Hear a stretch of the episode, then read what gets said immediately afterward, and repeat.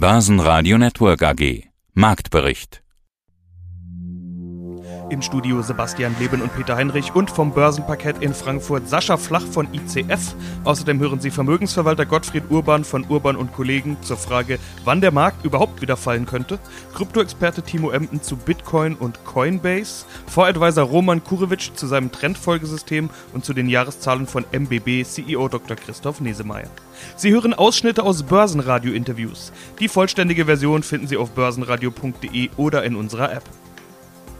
Der DAX entscheidet sich am Freitag doch für eine Richtung. Neue Rekorde. Nach einer Woche ohne wirkliche Bewegung brachten gute Q1-Zahlen von gleich mehreren DAX-Firmen den DAX auf Rekordkurs. Er schloss bei 15.460 Punkten mit plus 1,3% auf dem höchsten Schlusskurs aller Zeiten. Auch MDAX und SDAX erreichen neue Allzeithochs. Der ATX in Wien stieg 0,8% auf 3233 Punkte. An der Wall Street konnten sowohl Dow Jones als auch S&P 500 auf neue Bestmarken klettern. Schönen guten Morgen, Sascha Flach ist mein Name und ich arbeite hier für die ICF Bank in Frankfurt auf dem Parkett und wir betreuen so um die 600, 650.000 Derivate-Produkte. Sascha, eigentlich war ich geneigt, unser Interview mit der Frage zu starten, ob die Luft raus ist an der Börse oder ob das eher ein Luftholen ist für den nächsten Angriff auf Allzeithochs. Aber jetzt wurde ich von der Realität überholt. Der DAX hat gerade ein neues Rekordhoch geholt. Ja. Die, die Antwort kann ich also selbst geben. Die Rallye ist noch nicht vorbei, die Rekordstimmung auch nicht. So sieht's derzeitig aus, ja. Und man muss halt auch überlegen, dass wir uns jetzt hier gerade noch so in den Osterferien befinden. Das ist sowieso immer ein bisschen äh, Gurkenzeit bei uns hier auf dem Parkett und von daher zeigen wir eigentlich noch eine relativ gute Stärke als es in den letzten Tagen etwas ruhiger zugegangen ist im Aktienmarkt, haben die Anleger ja auch sofort eine Alternative gefunden. Kryptos. Passend dazu kam ja auch die Kryptobörse Coinbase an die Börse, also da doch wieder eine genau. Aktie. Viele bemühen gerade diesen Vergleich, das ist der Schaufelanbieter im Goldrausch. Jetzt weiß ich ja aus unseren Gesprächen on and off the record, dass du ja jetzt nicht gerade zu den Krypto-Jüngern gehörst. Wie hast du das beobachtet, was da gerade rund um das Thema Krypto passiert?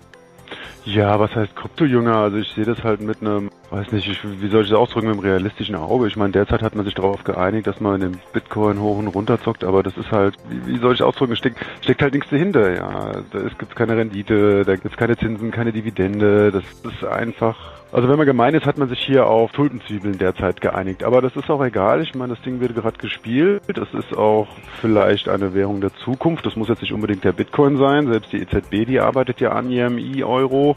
Also die Geschichte ist noch nicht vorbei, aber was da hinterher rauskommt und was nicht, das wird erst die Zeit zeigen. Derzeit wird das Ding gespielt, gehypt und wir haben hier neue Höchststände wieder gesehen und da ist Musik drin. Und sowas macht uns halt immer Spaß. Bewegung, das ist hier das A und O an der Börse. Eine Flatline ist für uns natürlich, da ist keine Fantasie drin, da passiert gar nichts und diese Bewegungen sind einfach sensationell.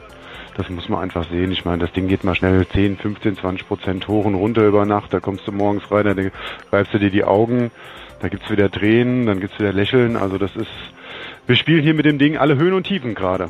Ja, das ist aber auch kein Wunder, dass Kryptos prominent wieder mit dabei sind unter den Most Actives. Du bringst mir immer die Most Actives mit, die meistgehandelten Papiere.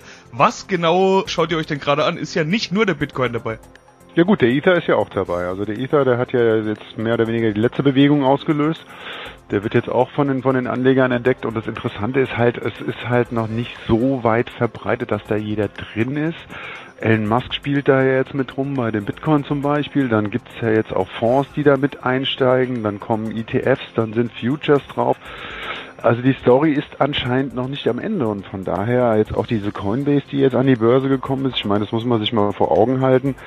Die Finanzierung von dem, von dem Unternehmen ist mal mit 8 Milliarden gestartet. Bewertet wird das Ding jetzt hier mit 86 Milliarden. Das hat eine starke Abhängigkeit auf den Ether und auf den Bitcoin. Das sind wie soll ich sagen, also Zukunftsperspektiven oder Fantasien, die da gespielt werden, die sich erst noch beweisen müssen. Aber auf der anderen Seite muss man halt auch sehen, dass immerhin, ich meine, wir haben schon andere Aktien, die an der Börse gelistet worden sind, gesehen, die keine Kohle verdient haben. Und ich sag mal, hier diese Coinbase hat immerhin 32 Millionen Nettogewinn erwirtschaftet. Ich meine, wenn man da die Bewertung von 85 Milliarden sich ansieht, ist das jetzt noch nicht wirklich eine Hausnummer, aber die Perspektive, wenn das weitergehen sollte und das auch vom Gesetzgeber so geduldet wird, man muss halt auch sehen, der Bitcoin, der hat jetzt einen, einen einen Gegenwert von mehr als eine Apple-Aktie, ja. Also da ist schon Musik drin und das Ding kann man halt langsam nicht mehr nicht mehr unter den Teppich kehren. Aber ich habe da, das ist das ist nichts für mich, sagen wir es mal so. Also meine persönliche Meinung sieht da ein bisschen anders aus, aber der Markt hat halt immer recht und wenn die Kunden das spielen wollen, dann spielen wir das. Gottfried Urban, Geschäftsführer der Urban und Kollegen Vermögensmanagement. Die Entwicklung, über die wir in unserem letzten Interview gesprochen haben, hat sich fortgesetzt. Damals hatten sie gesagt, die Börse spielt die Zukunft, nicht die Gegenwart. Das billige Geld wird bleiben und das strömt auch in die Finanzspekulation und wird dafür sorgen, dass die Kurse weiter steigen werden. Das sehen wir seitdem auch. Es kommen immer neue Teilnehmer dazu. Die Börsen übertreffen ein Allzeithoch nach dem anderen. Der DAX ganz aktuell, heute an diesem Freitag auch wieder. Wann kann die Börse denn wieder fallen? Wann könnte das ein Ende haben? Erst, wenn die Zinsen wieder steigen und das billige Geld abgezogen wird? Na, in der Tat ist das Grundrauschen einfach seit einigen Monaten da, also nicht nur in Deutschland, sondern auch in Amerika. Das heißt, also die Geldbestände, die auf den Konten liegen, sorgen einfach jeden Tag für Zuflüsse bei den Kapitalverwaltungsgesellschaften und diese machen kein Timing, sondern wenn Geld da ist, muss einfach investiert werden in den Markt und das verhindert, dass der Markt größere Korrekturen macht. Dann haben wir natürlich auch noch die Timing-Marktteilnehmer, die sozusagen noch die Bewegung ausmachen und das reicht aber nicht, um größere Korrekturen auszulösen. Also wir haben gerade in Deutschland auch den Druck auf den Geldkonten. Ich glaube, Firmen, 80 äh, Prozent der Firmengelder sind schon negativ verzinst und ich glaube 30 bis 40 Prozent habe ich jetzt gesehen irgendwo, dass Sichteinlagen Privatkunden schon so negativ verzinst und ja, die Investitionsquoten sind mittlerweile natürlich doch ganz gut bei den einzelnen Profis. Aber der Anlagedruck ist natürlich sehr, sehr groß und dieses Grundrauschen wird uns vor größeren Korrekturen schützen, die aber auch irgendwann mal kommen werden. Also, Sie sagen, die Korrekturen werden irgendwann mal kommen. Wir hatten ja jetzt zwei Wochen so ein bisschen eher Ruhe an den Börsen, nur leicht sinkende oder leicht steigende Kurse könnte an Ostern und den Ferien gelegen haben. Aber ich habe eine andere These. War das vielleicht schon die Korrektur? Also wenn jeder in den Markt will, werden mhm. Verkäufe mit Käufen ja ausgeglichen. Also man könnte sagen, mhm. der Seitwärtsmarkt ist die neue Korrektur.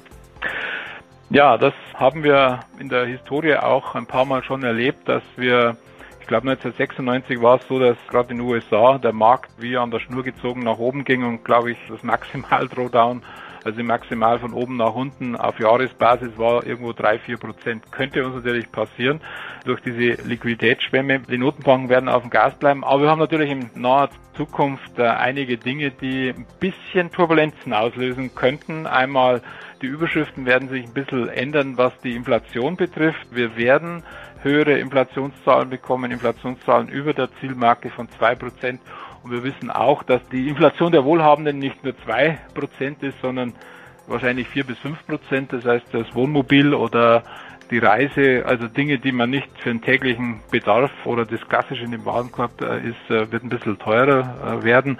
Und wir haben natürlich auch die Realwertinflation, die wahrscheinlich bei sieben, acht Prozent bleiben wird, also sprich Sachwerte, insbesondere Aktien. Aber das könnte Unsicherheit bewirken und nochmal zu Einstiegschancen führen.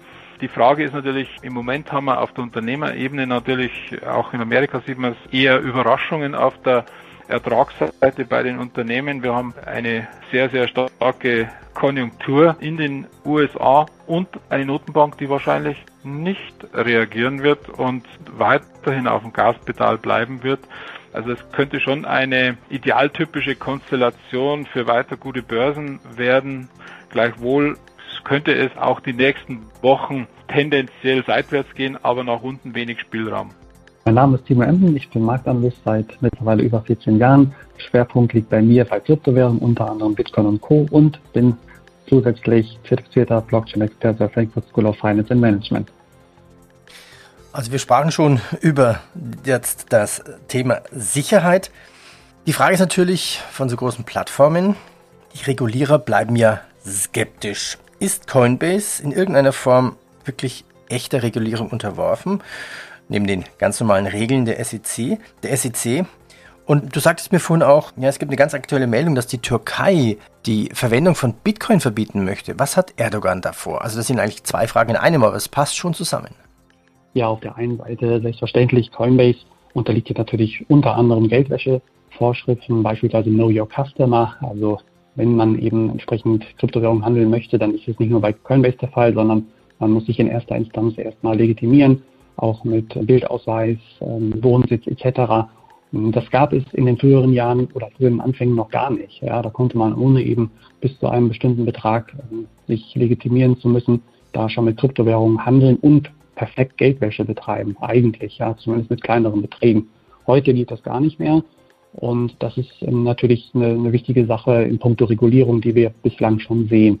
Was weiter noch kommen kann in Sachen Regulierung ist beispielsweise, dass der Handel eingeschränkt wird für eine bestimmte Zielgruppe, ja, vielleicht möglicherweise aus dem Bauch heraus für Zielgruppen, die weniger ein, ähm, die ein Einkommen weniger als beispielsweise 50.000 Dollar im Jahr aufweisen oder 100.000 Dollar. Also da würde man schon mal viele, viele Nutzer eben ausschließen. Ja, das sind aber Gedankenspiele jetzt, die ähm, Regulierung durchaus im Petto haben könnten in Zukunft. Da wird man aber sehen. Was das mit der Türkei bedeutet, ist, man hat hier nicht den Handel von Kryptowährungen verboten, sondern das Bezahlen von oder mit Kryptowährungen. In diesem Fall Kryptowährungen, sprich Bitcoin und Co., sind mittlerweile sehr, sehr beliebt geworden, vor allen Dingen in der Türkei.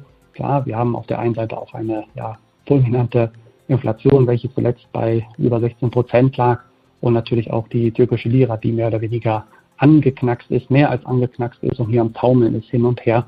Und hier hat man natürlich aus Anlegerseite vermehrt Zufluchtsorte dann auch äh, gesucht, um sich natürlich gegen die Inflationsrisiken absichern zu können. Grundsätzlich ist das erstmal ein Schockmoment für Anleger, dies und jenseits des Atlantiks, definitiv. Aber aus der Bahn werfen sollte es jetzt die Anleger nicht. Ich denke eher, dass der heutige Kursrücksetzer, den wir ja bis zu 5% gesehen haben, bis knapp auf die 60.000 Dollar Marke, eher wieder ein Einstiegspunkt sein wird für Anleger, die bereits hinter der Seitenlinie gewartet haben. Quartalszahlen kamen überraschend von Daimler, die mit 5 Milliarden Euro deutlich mehr verdienen konnten als von Analysten erwartet. Vor allem China lief stark. Die Aktie steigt plus 2,7 Prozent, schafft es damit aber nicht unter die Top-DAX-Gewinner. Das gleiche gilt für Heidelberg Zement, die ebenfalls überraschend mit Q1-Zahlen kamen. Der Umsatz ist gestiegen, anstatt wie von Analysten erwartet zu fallen, der Gewinn konnte zulegen. Die Aktie steigt 1,9 Prozent. Top-Performer im DAX waren Siemens mit plus 4,3%, Covestro mit plus 3,1% und Continental mit plus 2,9%. Der gesamte Automobilsektor legt europaweit zu. DAX-Verlierer gab es genau zwei, die Münchner Rück verliert 0,2% und die Deutsche Börse gab 0,6% ab. In den USA kam mit Morgan Stanley auch die letzte große Bank dran. Hier stieg der Gewinn in Q1 um 150% auf 4 Milliarden Dollar. Der Ausfall eines Kunden kostet die Bank allerdings 900 Millionen Dollar. Der Name wurde nicht genannt, es dürfte sich aber um den Hedgefonds Archegos handeln, der bereits die Credit Suisse hart erwischt hat. Guten Tag, Herr Heinrich. Mein Name ist Christoph Nesemeyer. Ich bin CEO der MBB und habe das Unternehmen vor 25 Jahren gemeinsam mit Herrn Freimuth, der heute unser Verwaltungsratsvorsitzende ist, gegründet und wir halten auch nach wie vor ungefähr 65 Prozent der Anteile. Aumann, Vorwerk, DTS, Delignit, Hanke Tissus, CT, Formpolster, OBO Werk. Zusammengefasst in der MBB Holding starten wir mit der aktuellsten Meldung. Sie erhöhen die Dividende und die Jahresziele für 2021 plus Sonderdividende aus dem Börsengang ihrer Vorwerk. Im Juni gibt es dann die HV. Was wird es denn als Dividende geben und was gibt es für die Friedrich Vorwerk dann als Dividende? Also zunächst mal ist es so, wir sind 2006 an die Börse gegangen und seit 2006 ziemlich durchgängig haben wir die Dividende nie gekürzt. Wir sind, die letzten elf Jahre haben wir sie jeweils erhöht und wir erhöhen sie auch dieses Jahr. Die Standarddividende wird auf 88 Cent erhöht. Letztes Jahr haben wir 70 Cent gezahlt. Und da wir ein sehr gutes Jahr hatten und mit dem Börsengang der Friedrich Vorwerk einen großen Erfolg erzielt haben, zahlen wir diese Dividende doppelt. Auch das hat Tradition, das haben wir bereits dreimal seit 2006 gemacht, sodass wir in Summe dann 1,76 Euro als Dividende zahlen. Machen wir weiter mit dem Großereignis im März des Börsengangs der Friedrich Vorwerk Gruppe zu einem Preis von 45 Euro. Wie viel haben Sie durch den Börsengang eingenommen? Wie viele Anteile haben Sie hergegeben? Wie viel haben Sie noch? Was fließt der Friedrich Vorwerk Gruppe zu? Wie groß ist der Free Float? Also eine ganze Tüte von Fragen quasi die Friedrich Vorwerk ist an die Börse gegangen und hat zuvor uns als mehrheitlichen Eigentümer mit 66,6 Prozent, 33,3 äh, Prozent werden gehalten vom CEO der Friedrich Vorwerk, äh, Tom Kleinfeld. Das war die Ausgangssituation.